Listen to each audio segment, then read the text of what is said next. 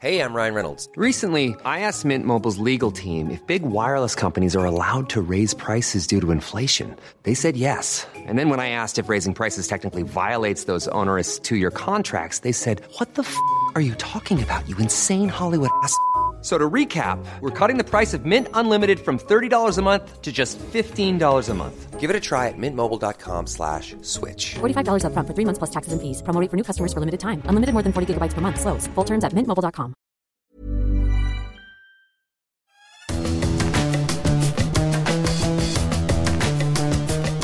Salut les fous du volant, bienvenue pour un nouvel épisode de votre émission consacrée à la Formule 1. Je suis Gilles Delapostaille avec Stéphane Vrignot. On piaffe d'impatience avant de vivre l'avant-dernier Grand Prix de la saison en Arabie Saoudite. Stéphane, tu es prêt? Oui, tout à fait. Alors, on a eu une semaine de répit pour les acteurs du, du championnat et euh, dans les fous du volant aujourd'hui, on va recevoir euh, le patron de l'équipe Alpine, Laurent Rossi, avec qui on va aborder bah, comment ça se passe en 2021 avec ce, ce binôme euh, Alonso. euh, Ocon, et puis on reviendra euh, également sur la disparition de Frank Williams. Ce podcast qui est à retrouver sur toutes les bonnes plateformes d'écoute, de Deezer à Spotify, en passant par Acast et par Apple Podcast. N'hésitez pas à nous donner 5 étoiles et à vous abonner. Et de cette manière, vous recevrez les nouveaux épisodes directement sur votre smartphone. Stéphane, on prend tout de suite la direction de Viry-Châtillon où on va retrouver Laurent Rossi, le président d'Alpine Racing. Bonjour, Laurent Rossi, président de Alpine Racing. Merci beaucoup d'être avec nous dans les fous du volant aujourd'hui. Vous allez être en quelque sorte notre, témoin pour ce euh, numéro avant le, Grand Prix d'Arabie Saoudite. Bienvenue dans les fous du volant. Merci, bonjour. Merci de m'avoir invité. Très heureux d'être ici. Eh ben, on est ravis de vous avoir. Stéphane, je vais te laisser euh, l'honneur de poser la, la première question. On va peut-être parler un petit peu de positionnement d'Alpine avant d'attaquer euh, le vif du sujet et le, et le sport et, et- et la Formule 1 à proprement parler, parce que on est passé de, de- de- de- de Renault à Alpine et ça change beaucoup de choses. C'est ce que tu me faisais remarquer en préparant cette émission. Oui, tout à fait. Euh, Renault est engagé en Formule 1 euh, bah, depuis plusieurs dizaines d'années, une quarantaine d'années, et cultivait vraiment l'image euh, d'un constructeur, d'un grand constructeur gé- généraliste, international, et qui euh, avait, euh, qui était avide en fait de développer sa notoriété sur des marchés émergents. Et là, on, est passé radicalement. On a fait un virage à, à- à 180 vers une marque renaissante, je dirais, qui, presque qui, touche à l'intimité du, public français, qui, a une, belle histoire aussi en rallye, en endurance, et euh, qui se veut finalement être une marque un petit peu euh, assez même euh, française, tricolore, et qui serait un petit peu le pendant français de ce qu'est Ferrari chez, en, Italie ou McLaren en, en Grande-Bretagne, ce dont on est un petit peu jaloux finalement parce que c'est un véritable patrimoine et on a, on a le sentiment que vous vouliez construire là-dessus une image vraiment assumée, tricolore, ce dont on se réjouit. Et avec, en plus, elle est très réussie, cette livrée qui est déjà iconique. Oui, oui, absolument. Vous avez bien, vous avez bien identifié euh, le but euh, premier, hein, c'est de bâtir sur un héritage euh, riche, un héritage qu'on veut actif. hein. On ne va pas rester ancré dans le passé, par contre, on ne le renie pas. Et le passé d'Alpine, c'est une marque éminemment tricolore, effectivement, éminemment française. Euh, une petite marque dont on ne parle pas souvent, euh, mais qui s'est illustrée euh, brillamment à ses débuts dans les années 60, notamment au Mans, en endurance en général, mais aussi en rallye. Et c'était d'ailleurs, nous, le poil à gratter des Ferrari, Ford et autres grosses écuries. Donc on fait des films sur les autres, mais, Alpine était là et, jouait sa carte. C'est une, très belle marque avec un magnifique héritage. On a voulu la, réutiliser parce que l'ADN sportif de cette marque est en droite ligne avec l'ADN sportif du groupe Renault, mais qui avait plus de mal à s'exprimer justement parce que euh, utilisé sur d'autres, euh, à d'autres, ob- pour d'autres objectifs. Et finalement, la F1 évoluant de plus en plus euh, vers un positionnement de pointe et de performance absolue euh, euh, et, de, finalement de résonance de marque un peu différent de ce que le groupe euh, cherchait euh, au travers de la F1. L'alignement avec Alpine est beaucoup plus direct parce que parce que c'est un, lien à une marque qui est éminemment sportive et effectivement tricolore. Et ça nous fait plaisir de pouvoir le revendiquer avec cette livrée qui, c'est vrai, est une, est une franche réussite. Est-ce que vous avez été surpris Il y a eu une étude qui est sortie sur les- une étude sur les, les opinions des, des- des fans de, de- de Formule 1 et Alpine est bien placé en termes de, euh, bah, de préférence des, fans. Je crois que vous êtes dans le, dans, le top 5. Hein.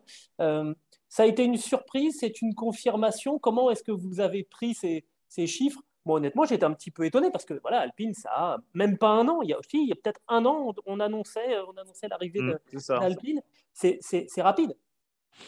C'est rapide. Euh, bah écoutez, on est, oui, on est, on est content. C'était l'objectif, hein, c'était de construire une marque. Et donc, pour la construire, il fallait euh, animer, euh, créer une, culture, de nouvelles valeurs. C'est la même équipe majoritairement, mais avec une, philosophie, une stratégie et une culture qui se veulent assez différentes. et c'est ce qu'on a essayé de véhiculer depuis le début de l'année. Euh, à la fois euh, à l'extérieur, ce que vous voyez, mais aussi à l'intérieur, ce que le, ce que l'on vit, euh, la façon dont on veut que les équipes travaillent. moi, j'insiste énormément là-dessus en compagnie de, mon comité exécutif. Hein. et c'est un travail profond de, normes culturelles différentes. Et ce que vous voyez extérieur, finalement, c'est ce, ce qui se fait à l'intérieur. On ne se force pas tant que ça, finalement, pour le montrer. Et ben, la plus belle symbolique, c'est quand même nos deux pilotes qui sont l'incarnation absolue de ce que l'équipe est devenue. Donc pour nous, c'est très rassurant parce que on ne joue pas un rôle, en fait. vous voyez ce que l'on est. Alors, ça s'est traduit par des résultats, je dirais, spectaculaires. Une victoire en Hongrie, complétée par une quatrième place, un podium. Aussi, dernièrement, au, Grand Prix du Qatar. Ce lancement est réussi. L'objectif, c'était la cinquième place. C'est presque dans la poche. Oui, alors, euh, bon, je suis, un, scientifique. Mathématiquement, tant que c'est pas joué, euh, je me garderai de dire que c'est dans la poche.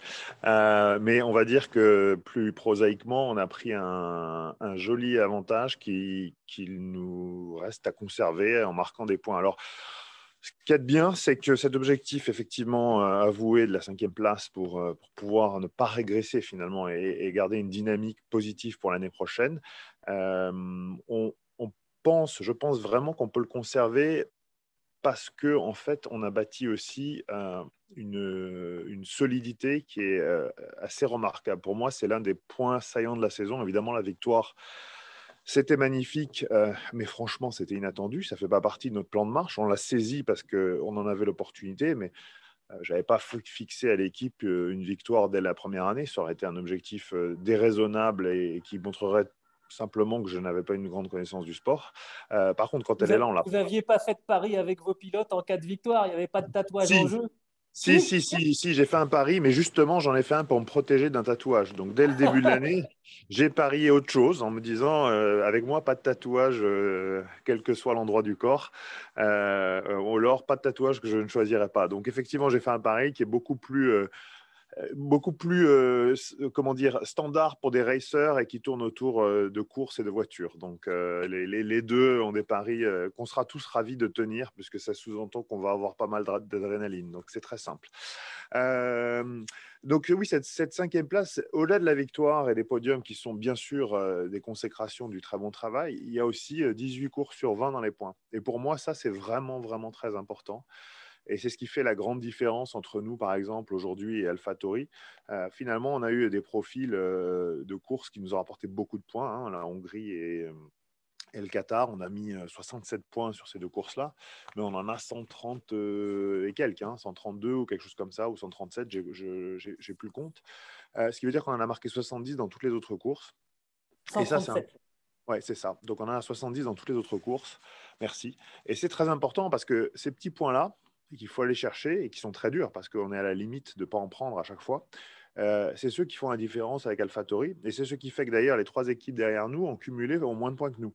Donc ça nous rend un peu plus confiant sur la, probabilité de la conserver, cette, cinquième place en effet. Il y a quelque chose qui euh, a été développé, alors c'est vrai chez, euh, chez Alpine, on, l'a vu aussi un petit peu plus les derniers temps chez, chez Ferrari, c'est vraiment des courses d'équipe entre, entre les pilotes.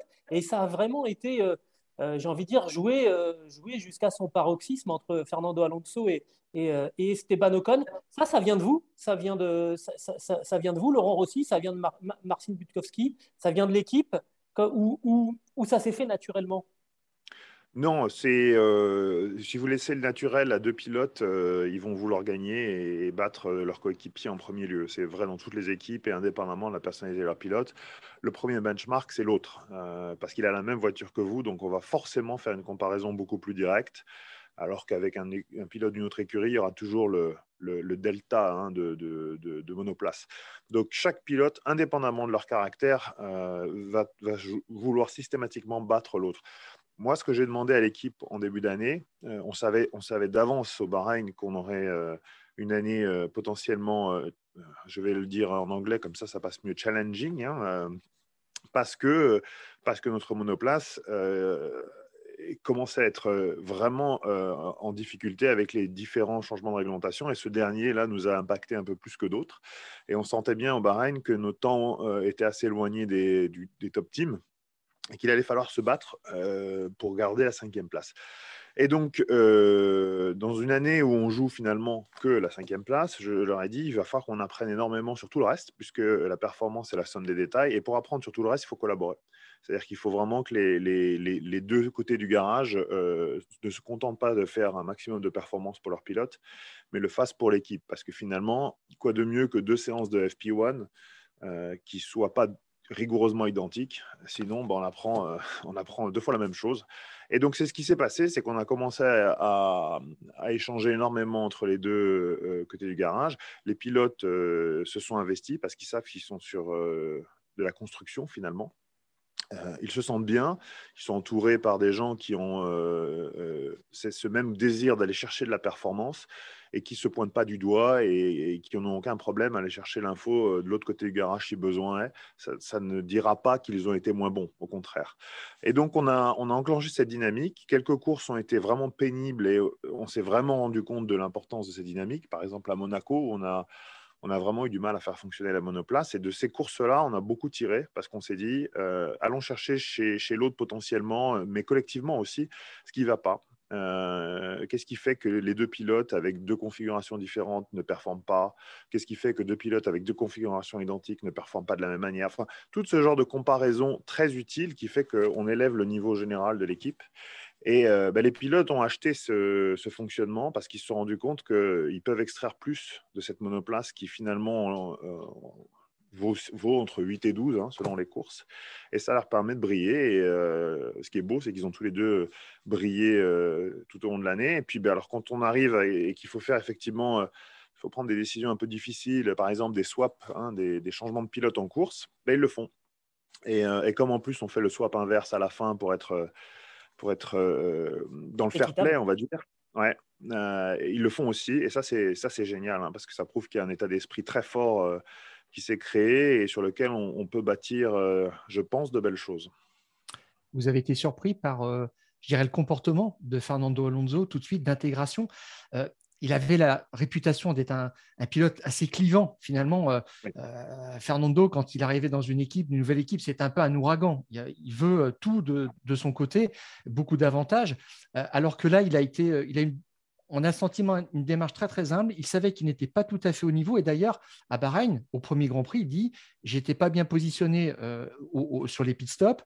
Euh, je, ne freinais pas encore euh, assez tard. Il y avait plein de petits détails dont il était conscient aussi. Donc, sur sa démarche même et puis sur son approche pro, je dirais, du pilotage, en quoi est-ce qu'il vous a le plus surpris, impressionné? Oui, alors Fernando, c'est effectivement, euh, on, m'avait dit tout le mal dont, on, dont je devais en penser avant d'y aller, avant d'arriver. Euh, et donc, je m'attendais effectivement à euh, une grenade dégoupillée dans mes mains en permanence. on ne peut jamais dire jamais, mais franchement, sur les neuf mois, maintenant dix mois qu'on a passé ensemble, Fernando, c'est une personne phénoménale. c'est déjà humainement, c'est une personne avec un cœur énorme qui est euh, toujours disponible malgré son statut de grand champion. Euh, toujours prêt à donner, euh, absolument généreux avec tout le monde, sans contrepartie avec les enfants, les fans, les familles. Ce n'est pas du tout l'image qu'on donne de, la personne. Et puis, d'un point de vue pilotage, pilotage et au-delà du, au -delà du strict pilotage de la monoplace, hein, c'est un professionnel euh, incroyable. Hein. Il est rentré dans l'équipe avec le désir de la faire progresser. Euh, il a, il a et je pense que c'est ça qui, a pu irriter dans le passé. Il a ce besoin permanent de comprendre les choix qui sont proposés ou les non-choix qui sont proposés, ce qui est euh, quelque chose qui est euh, important. Et, là, on se retrouve là-dessus. C'est pour ça, je pense que d'ailleurs, on s'entend bien parce que euh, globalement, Fernando, il va vous poser le fameux. Alors, il existe un théorème qui dit que si on pose six fois la question pourquoi, on arrive au bout de tout. effectivement, si on répond six fois consécutivement à pourquoi, on peut imaginer qu'on va très loin dans le. C'est sûr eh ben, qu'on doit balayer pas mal de possibilités. Ouais. Voilà, alors sans, véritablement appliquer ça directement, mais il le fait vraiment et il pousse tout le monde dans ses retranchements et c'est pas personnel. Et je pense qu'il a plus de respect pour les gens qui, sous les, sous les coups butoirs des questions, finissent par trouver des bonnes réponses que ceux qui euh, évacuent les réponses.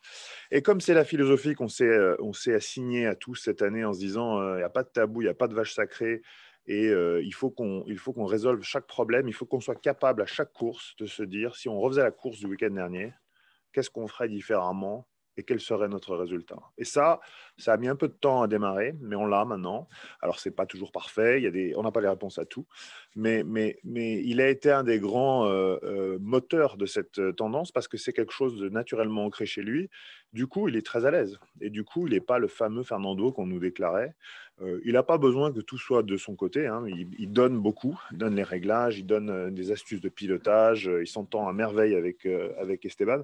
Bien sûr, en piste, quand on sera, je l'espère, premier, second, ils, probablement ils se battront et se taperont l'un sur l'autre. Mais ça, bah, ce serait un problème de riche que je nous souhaite à tous. non, Fernando, c'est. Pardon, oui, pour finir, Fernando, c'est vraiment une personne c'est une superbe découverte pour moi. C'est euh, probablement pas au, moins autant parce qu'on me l'a tellement décrit en, dans de mauvais termes, mais c'est vraiment, euh, vraiment une personne incroyable. On fait des événements. Alors, euh, on est, on est le lendemain du, Ballon d'Or. on l'a convié. Croyez-moi, il n'y a pas de rémunération, il n'y a pas d'incentive, il n'y a rien d'autre. C'est au milieu de deux courses. il pourrait très bien être chez lui, tranquille à se reposer, eh ben, il est venu et, il est reparti le soir même pour aller faire euh, du simulateur euh, et ensuite aller en course. Euh, il a pris sur lui, donc vraiment un, élément, un pilier important de cette, de cette nouvelle culture alpine. Est-ce que vous avez le sentiment qu'on a retrouvé le Fernando Alonso, le, le fantastique racer qu'il est, le double champion du monde qu'il est? Avec quelques aspects aussi. Vous avez dit qu'il challenge euh, aussi ses, ingénieurs par, ses questions, mais aussi il l'a fait avec les stewards. Il a fait aussi un petit peu de provocation. Ce qui s'est passé à Spielberg, il reste sur la piste, il se fait dépasser par un concurrent à l'extérieur de la piste, ça ne lui plaît pas. À Austin, il a, forcé un petit peu les choses parce qu'on était un petit peu dans la caricature. À, Sochi, il a fait de la provocation, il coupe le, deuxième virage tout le temps. On a le sentiment en fait qu'il pense à 2022, qu'il veut que tout soit au clair, que même ces questions de, de règles sur la piste soit, derrière nous, soit au clair vis-à-vis de l'IFIA et vis-à-vis des pilotes pour se concentrer sur sa saison 2022 parce qu'il est là pour ça et pour être champion du monde. Ouais, c'est tout à fait vrai. Il euh, n'y a pas de hasard chez Fernando. On croit que c'est de, enfin, de, ce que j'en vois. Hein. C'est pas que comme si je le connaissais depuis 50 ans, mais ce que je vois maintenant, il euh, n'y a pas de hasard. Même quand il interroge comme ça, c'est souvent dicté par une vraie raison. Et donc, en effet, tout ce qu'il voulait dénoncer, c'était l'inconsistance des règles euh, et le fait qu'on puisse lire euh, deux situations, euh, je dirais pas identiques, mais relativement similaires, et, en avoir une, lecture différente et justement en tirer des, pénalités différentes, ça, ça ne ça lui plaît pas. ça ne plaît à personne et c'est pour ça que du coup, moi, je donne aucune consigne là-dessus tant qu'on est respectueux des uns et des autres. Là, il n'y a aucun problème. Mais il est, incroyablement fin. Hein. C'est vraiment un ordinateur en course euh, et en dehors. Euh, vous savez, quand il, nous dit euh, à la radio, dites à Esteban de défendre comme un lion, c'est pas tellement Esteban qui parle. Hein. C'est quasiment à, nous, à moi. parce qu'il sait très bien qu'Esteban, dans cette course-là, comme lui d'ailleurs, manage ses pneus, puisqu'on a décidé depuis le début du week-end de faire une stratégie à un arrêt et qu'on va devoir manager nos pneus vraiment très, très intelligemment et donc finalement euh, accepter d'être euh, potentiellement sous le coup des attaques des, poursuivants. Et quand il dit ça, c'est une façon de dire euh, est-ce qu'on est qu'on peut donner l'autorisation à Esteban de moins manager d'attaquer un peu plus pour me défendre? Et c'est une façon de dire, est-ce qu'on ne peut pas faire le Hongrie à l'envers? Et, c'est ça qui est vraiment génial, parce que ça peut ressembler à de la bravada, ça peut ressembler à la provocation, mais c'est qu'on sait qu'il y a quelque chose derrière, on en a probablement discuté avant, probablement on en rediscute après si on s'est mal compris. Et, travailler avec lui, c'est un régal, parce que euh, tactiquement, stratégiquement, c'est aussi une façon de, hausser le niveau. Donc, euh, fabuleuse personne qui travaille en effet déjà pour 2022. Et, techniquement, on a vu euh, en, début de saison, hein, il, a, beaucoup demandé à, modifier la, direction assistée. Vous lui avez donné raison en, fournissant donc une nouvelle, une nouvelle direction assistée. Il y, a, plusieurs questions dans ma question. Est-ce qu'il y a eu d'autres choix qui sont venus justement de, ces demandes que vous pouvez nous confier et, Évidemment? Et est-ce que ça veut dire que la voiture, maintenant, c'est lui qui donne la, la, direction pour son, pour son évolution? Alors, euh, on, a, on, a, adopté effectivement cette direction et euh, Esteban a testé, l'a adopté aussi. Euh, on, gagne du temps avec Fernando parce qu'il a le bénéfice tout de même de, 20 années de, de course. et il peut aller assez vite. Alors, sur cette monoplace-là, il n'y a pas grand-chose qu'on peut facilement changer. Par contre, sur celle de l'année prochaine, on intègre son feedback tout de suite aussi. Et effectivement, la monoplace, de toute façon, toutes les monoplaces sont euh, encore plus les modernes, euh, forcément assez dépendants des pilotes euh, qui, les, qui, les, qui les mettent au point, finalement, je dirais. et c'est pour ça d'ailleurs qu'on se retrouve avec des pilotes qui ont des difficultés assez importantes d'adaptation dans les nouvelles écuries. Hein. chez Red Bull, la monoplace est, incroyablement centrée autour du, style de pilotage de Max Verstappen, et donc c'est dur pour tout le monde. Chez McLaren, ça a été dur pour, Daniel et c'est là toujours parce qu'effectivement, c'est un comportement extrêmement différent de, la Renault, euh, qui elle-même a été un peu difficile pour, euh, bah, Fernando. Donc, effectivement, euh, il faut un peu de temps, mais ce qu'il y a de bien, c'est que nous, on en gagne effectivement avec un Fernando qui très, très rapidement nous donne du, feedback. Et en cela, lui et Esteban, d'ailleurs, se retrouvent parce que c'est des pilotes qui donnent énormément de retours d'informations. ce n'est pas, des, pas des pilotes qui juste s'asseyent dans la voiture et puis conduisent vite, et peu importe ce qu'on leur donne. Euh, ils, optimisent le matériel en permanence. ils ont ce souci de la compréhension de la mécanique euh, qui est extrêmement importante et précieuse parce que on gagne des étapes, on gagne des itérations avec des pilotes comme ça. Stéphane, je t'en prie. Alors, oui, tout à fait. Euh, je ne sais pas si tu veux aussi aborder les, la saison d'Esteban Ocon. Finalement, est-ce que vous pensez qu'il y a eu un déclic? Après la Hongrie Est-ce qu'il est devenu un pilote un petit peu différent, plus sûr de lui aussi dans ses choix techniques pour s'affirmer et euh, euh, pour challenger aussi euh, Fernando? Oui, oui, forcément, la victoire aide à, asseoir un statut et à confirmer pour lui comme pour les critiques, entre guillemets, hein, au sens général du terme, ses qualités. challenger Fernando, ça, ça, a toujours été le cas, je pense. Hein. c'est une fois de plus, c'est l'apanage des pilotes. Ils n'ont pas besoin d'un palmarès ou d'un pédigré pour, pour s'attaquer à à leurs coéquipiers euh, de la bonne manière. Euh, mais Esteban, effectivement, ça a fait du bien parce que il a vécu une année euh, assez mitigée l'année dernière, avec une fin de saison un peu meilleure, mais c'était un environnement un peu délicat pour lui. Et cette année, il, a voulu prouver, et il l'a fait, que dans les bonnes conditions, c'est un, un, excellent pilote, capable de justement rivaliser. C'est ce qu'ils font aujourd'hui. Hein. On a, je crois, 10, qualifications à chacun. Euh, des performances en course euh, euh, assez, assez, assez variées, parce que l'un une victoire, l'autre pas, mais, mais, mais finalement similaires, parce qu'un podium, c'est pas si loin, entre guillemets, même si c'est loin en vérité, mais, mais c'est pas si loin dans des conditions différentes. Donc les deux ont rivalisé, les deux font un, excellent travail, et Esteban n'a pas à pâlir de la comparaison avec un pilote qui. pour moi aujourd'hui, et effectivement, j'ai pas répondu à ça tout à l'heure, est pas loin d'être très proche de son meilleur niveau. Et quand il à ce niveau-là, euh, c'est l'un des meilleurs pilotes euh, de la grille et probablement du sport euh, dans l'absolu. Hein. C'est vraiment, pour moi, Fernando, au niveau où il est aujourd'hui, il est extrêmement impressionnant. Alors, on, sait que Esteban, si je m'abuse, va à, son contrat qui court jusqu'en en 2024. Est-ce qu'on est-ce qu'on sait, est-ce qu'on commence à réfléchir chez, chez Alpine, dans votre bureau? Est-ce que vous avez une pile avec le, le contrat de, Fernando pour savoir si euh, bah voilà, on le renouvelle déjà, on le poursuit, jusqu'où on va aller? Parce qu'il commence à avoir quelques, quelques années à son, à son compteur, même s'il va très très vite. Ouais, on en a discuté, on en discute assez librement souvent euh, avec Fernando. Le, gentleman agreement, c'est euh, quand il est à ce niveau-là, euh, ce serait un crime de s'en passer. Et je veux surtout pas le donner à quelqu'un d'autre déjà. il fait partie de la famille Renault Alpine aujourd'hui, mais Renault en général. pour nous, c'est vraiment un, ambassadeur à vie de Renault. on aimerait qu'il soit ambassadeur sur la piste tant qu'il est bon. Et puis après, euh, quand il ne le sera plus, il passera à autre chose. Mais tant qu'il pourra, il pourra piloter, il pilotera chez nous, a priori. Donc ça peut durer euh, un an ou encore deux. Euh, on verra. Ça se jouera, ça se jouera dans, les, dans les mois et les quelques années qui vont venir. Et puis le plan de succession est potentiellement en marche. On s'est assuré que Oscar Piastri, qui est remarquable dans les catégories jeunes, puisse potentiellement lui succéder. Euh, alors, il y a quelques validations entre aujourd'hui et ce moment-là, mais euh, on l'a mis un petit peu dans les starting blocks. Hein. Pour moi, c'est la future pépite, euh, une des futures stars de la F1.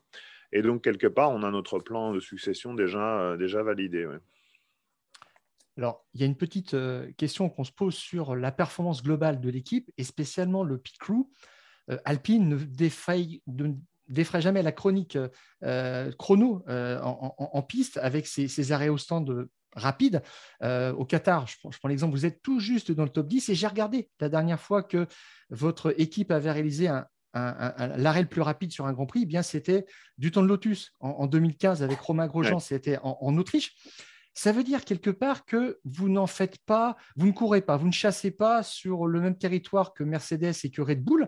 Pourtant, ça doit vous intriguer de regarder ces pit stops qui sont ultra performants, mais en même temps, la cinquième place, vous la euh, disputez à euh, AlphaTauri, qui n'est pas non plus dans, ce registre-là de, euh, des risques à tout prix.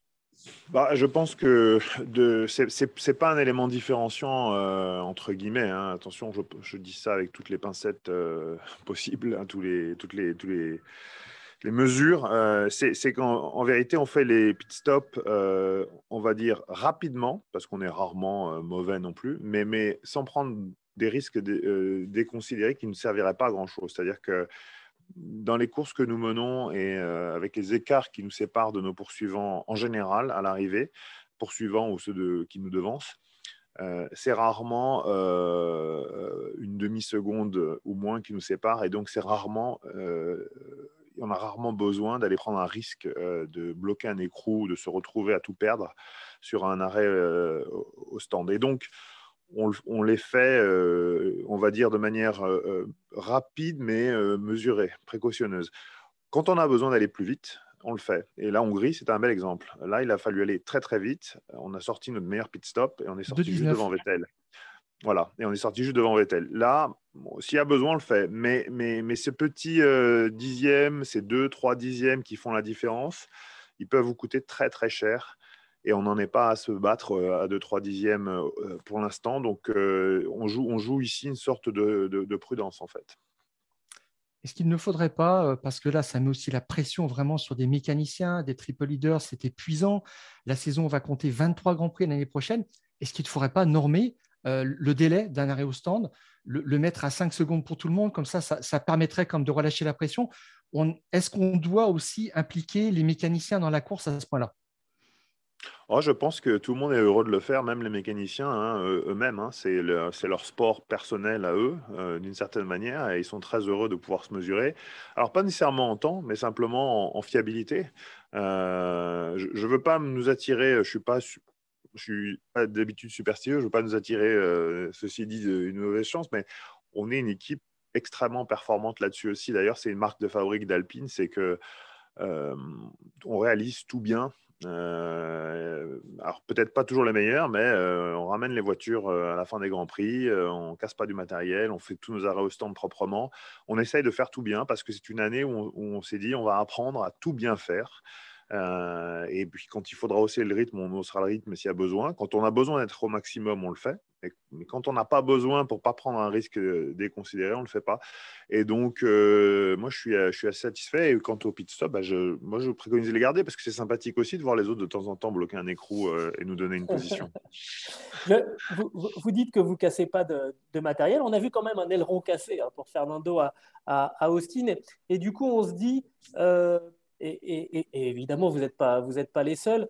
Euh, il y, a, y, a, y, a, un manque de pièces là, le, le, le fait qu'on arrive en fin de, en fin de saison, ça, ça explique tous les, tous les ennuis qu'on voit chez, chez, toutes les équipes ou c'est juste un épiphénomène? Ah Oui, il y, a des, il y a des équipes qui ont des manques de pièces parce qu'effectivement, maintenant qu'on est rentré en COSCAP, donc on est cette année en COSCAP pour l'année suivante et donc le COSCAP, il a ça de pernicieux qu'il est. Euh, évidemment, euh, il concerne les frais de développement de la, de la monoplace euh, de l'année suivante, mais aussi les frais d'opération de la monoplace en cours. Et donc, euh, bah, quand vous en crachez une, je ne vous donne pas les ordres de grandeur, vous les trouverez assez facilement.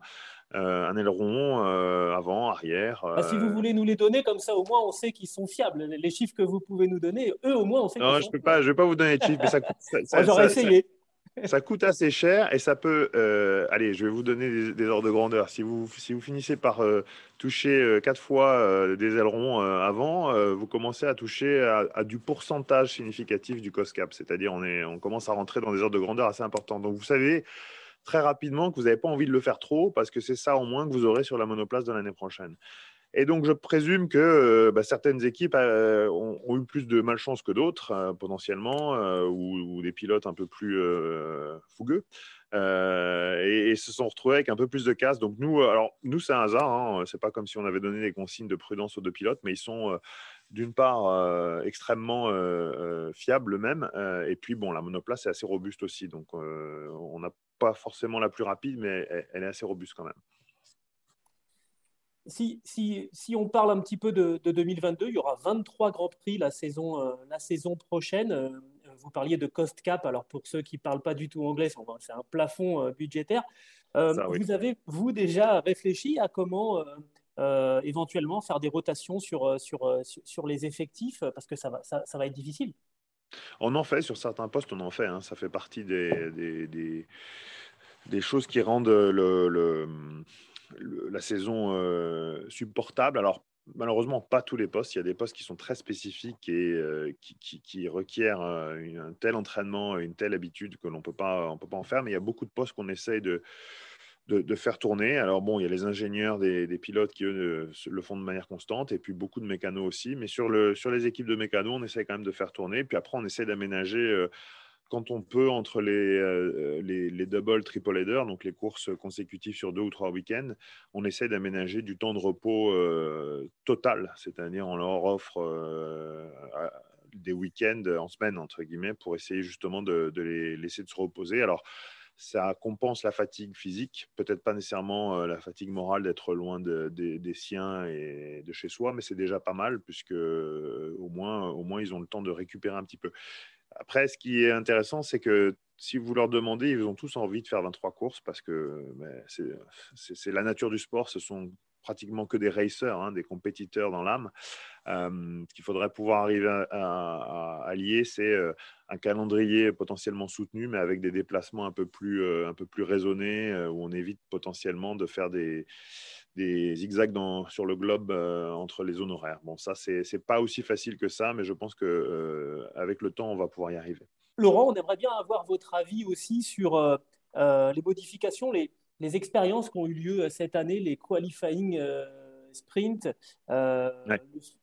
l'idée de, de, faire des, des, grilles inversées qui n'ont pas, forcément, pas forcément convaincu. Comment est-ce que vous, vous voyez l'avenir dans le format sportif de, de la Formule 1 euh, alors, il n'y a pas eu de grille inversée, effectivement, hein, parce que ça n'a pas convaincu tout le monde. Euh, je, peux comprendre pourquoi, euh, du point de vue des écuries de tête, puisque ça, la raison principale, c'est que ça, ça nécessite d'effectuer beaucoup de dépassements avec potentiellement des risques de casse. Et on s'en est parlé juste avant. un risque de casse, c'est un désavantage pour la saison suivante.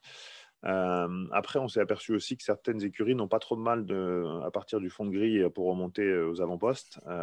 Donc, bon, ça peut être vu différemment. C'est un concept qui a plutôt bien réussi en F2, nonobstant le nombre incroyable de courses qu'il peut y avoir dans un week-end. Mais en général, ça a réussi. Ça donne, ça donne un peu d'animation à la course. En soi, les sprint races, euh, même sans grille inversée, sont intéressantes, moi, je trouve. Euh, il y a toujours eu plus ou moins du spectacle, au moins euh, sur deux sur trois. donc, je pense que selon les circuits, la sprint race peut, peut, se prêter à avoir un peu de spectacle et une autre philosophie de la course, puisqu'on donne tout finalement. Hein. et c'est ça vraiment la notion de sprint. Il n'y a pas de il y a moins de gestion des pneus, il n'y en a pas en, l'occurrence, en, général, ou très peu, si on décide de faire un pari en soft éventuellement. Mais ça occasionne, quoi qu'il arrive, des situations nouvelles et ça permet beaucoup plus de voir du rythme pur de, pilote dès le début de la course, les uns contre les autres. Il n'y a, a, pas ce delta de stratégie en fonction de ce qu'on a choisi et où on ne se rend pas vraiment compte de qui, qui est à quel niveau. Donc ça, je trouve que c'est très intéressant. Je pense que ça pourrait être un petit peu amélioré, mais alors c'est très personnel, euh, en donnant plus de points, puisque si seulement les trois premiers ont des points, bah, peut-être que les trois premiers vont jouer quelque chose et les autres vont se dire bah, je suis pas si mal sur ma grille.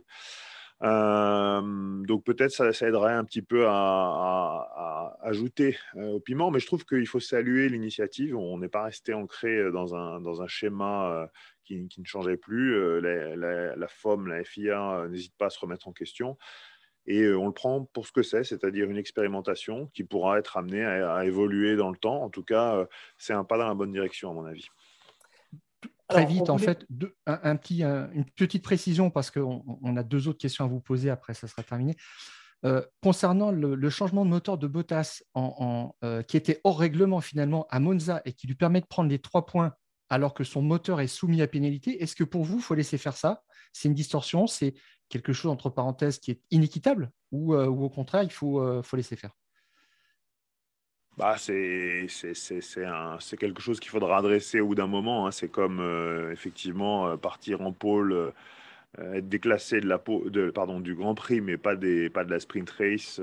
bon, voilà, c'est toujours les mêmes c'est nouveau, on découvre un peu des anachronismes. Euh, j'en ai d'autres, hein, euh, et ça nous touche par exemple. Nous, on marque des points sans courir à Spa, euh, sans le moindre tour, en finissant septième, alors que septième à une sprint race, vous marquez aucun point. Bon, et pourtant, on a bien couru.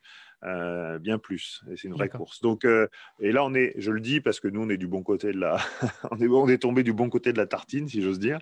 Euh, mais, mais quelque part, il y, a, y a, forcément des choses qui seront, qui n'ont pas été envisagées et qui auront besoin d'être modifiées. La, la FOM, la FIA et toutes les écuries, on s'est toujours mis d'accord sur le fait que c'est une situation, enfin, c'est une, une expérimentation qui va peut-être se généraliser, mais qui ira aussi avec potentiellement des changements qui permettront de de lisser un peu tout ça et d'éviter ces anachronismes qui, ne manqueront pas d'arriver. Donc le tout, c'est d'être pragmatique et de les prendre les uns après les autres euh, pour, les adresser. Laurent, on voulait vous, euh, proposer euh, de, vous prêter au, jeu des pronostics. Alors, pour tout vous dire, avant le début de la saison, on s'était, nous, on s'était prêté au jeu avec Stéphane.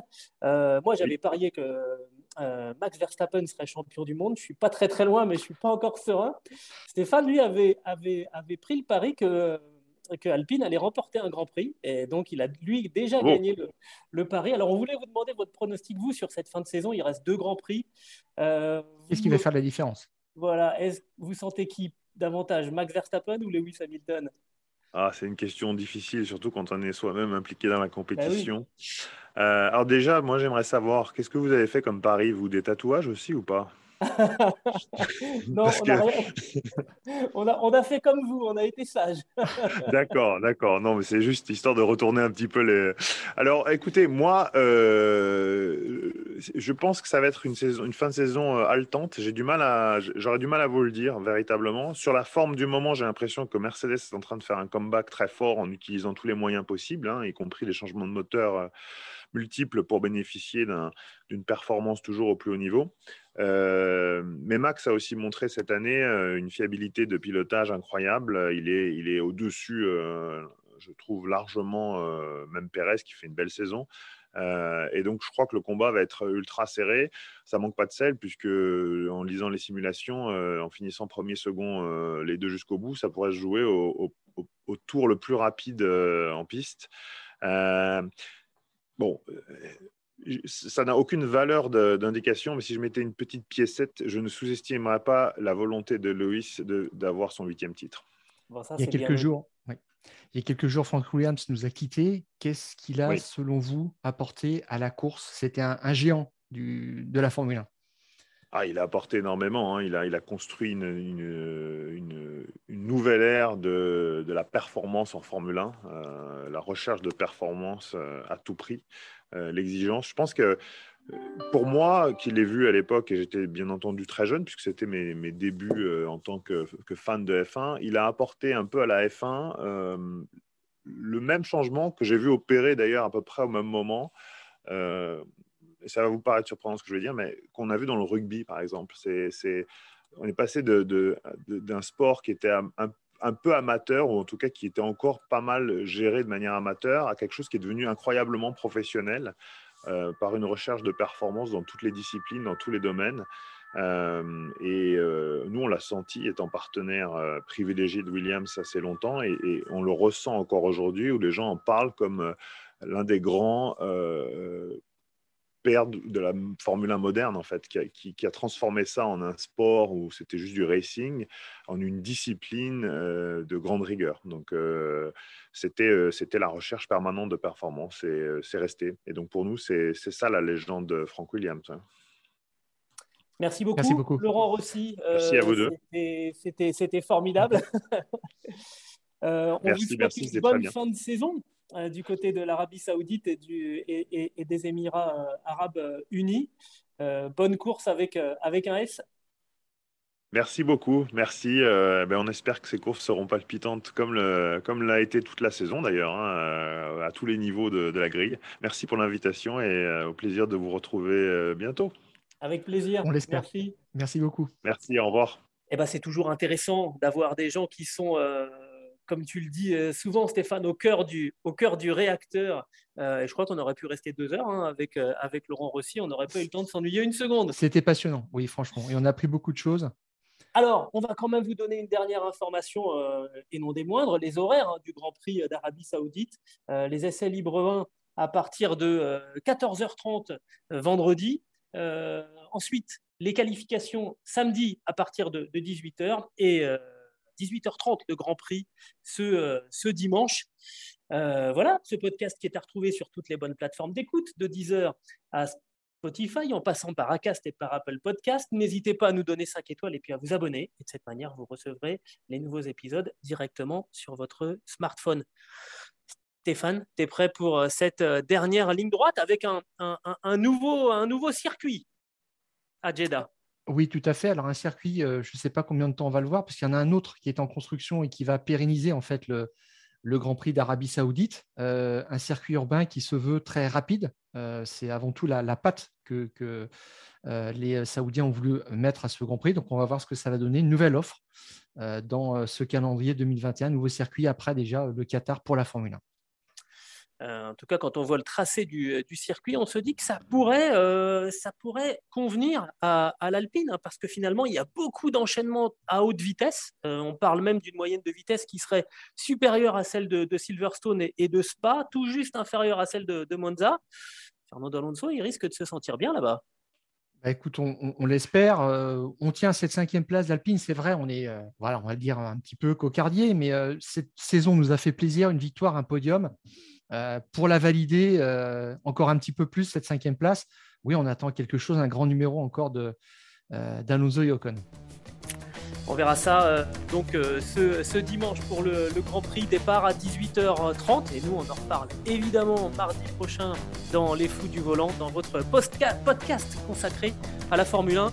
D'ici là Stéphane, je te laisse conclure. Bah, écoute Gilles, la formule consacrée, on coupe le contact.